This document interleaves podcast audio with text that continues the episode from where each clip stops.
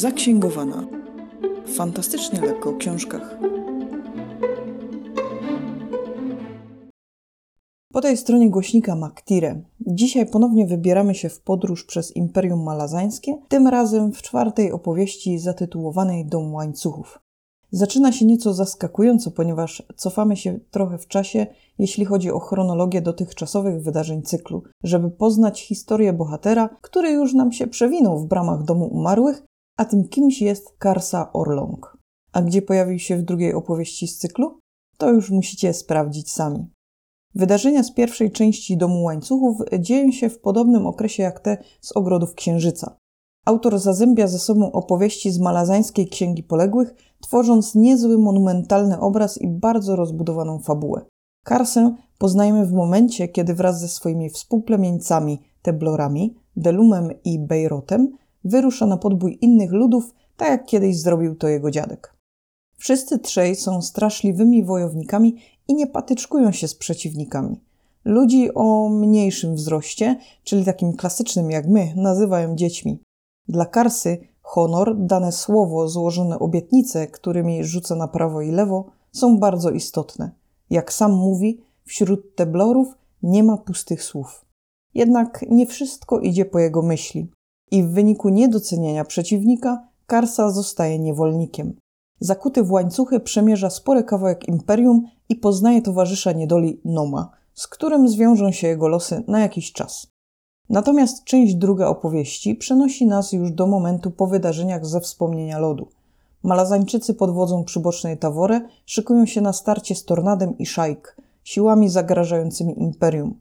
Podczas swojej trudnej podróży na pustynię Malazańczycy dowiadują się o wydarzeniach z Genebakis, czyli właśnie ze wspomnienia lodu. Trzeba bardzo uważnie czytać, ponieważ można dostrzec wiele ciekawych postaci i szczegółów w tekście, które z kolei wiążą się z poprzednimi opowieściami. Mogę jedynie dodać, że w domu łańcuchów spotykamy kilku starych znajomych. I tak mamy na scenie Malazańczyków idących pokonać Tornado i Szajk, ale w obozie Szajk też dzieje się sporo. Pojawiają się kolejni gracze o stołek cesarzowej Lasen, którzy pragną władzy do zaprowadzenia jedynego słusznego porządku rzeczy. Nieodmiennie w rozgrywki swoje paluchy maczają bogowie, którzy pragną sterować swoimi wybrańcami. A z jakim skutkiem, to koniecznie musicie sprawdzić. Wciąż podoba mi się ta zasada okruszków, jak lubię o tym mówić, budowania historii z niby różnych kawałków w jedną całość. To jak łączenie puzli albo klocków Lego. Kolejny raz mamy dużo wyrazistych postaci, dużo wątków, które się przeplatają, tworząc całość wydarzeń, i to tak czasem niespodziewanie, że sama nie raz, nie dwa byłam zaskoczona, jak to się układa. Bo to trzeba mieć niezły pomysł i niezłą rozpiskę, żeby elementy łączyć i się nie pogubić.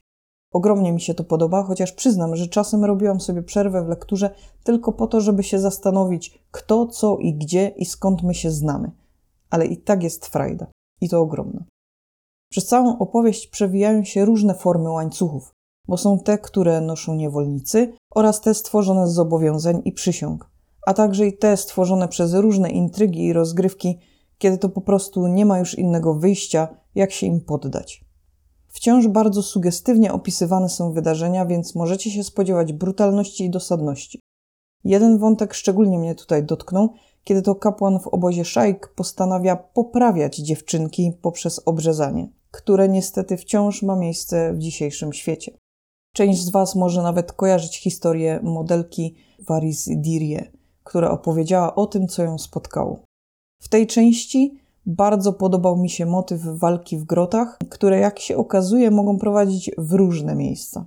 Bardzo ciekawa jest również koncepcja przywoływania duchów do rzeźb i tak jakby zaklinanie ich w nich czy zamykanie. W prologu natomiast dojrzałam podobieństwo do innej serii fantazy, tym razem z naszego rodzimego podwórka, a mianowicie do opowieści z mekańskiego pogranicza Roberta Wegnera, które ogromnie polecam i koniecznie zachęcam do przeczytania. A gdzie podobieństwo? W początkowych scenach Domu Łańcuchów jest pokazana ceremonia odcięcia Trula Sengara od swojego plemienia, rodziny, poprzez wymazanie go z istnienia, tak jakby. Jakby nigdy się nie urodził. U Wegnera pojawia się ten sam motyw pośród plemienia żyjącego na pustyni, które wykazywało silne przywiązanie do pamięci o swoich przodkach i członkach plemienia. Jeśli któryś z nich sprzeniewierzył się jego zasadom, Zdrapywano imię delikwenta w jaskini pamięci i już nikt go nie znał, nie pamiętał o nim, nie wspominał nawet słowem.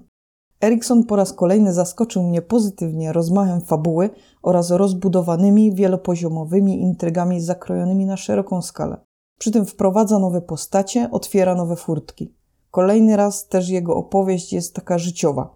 Taka słodko-gorzka, ale taka nie za słodka.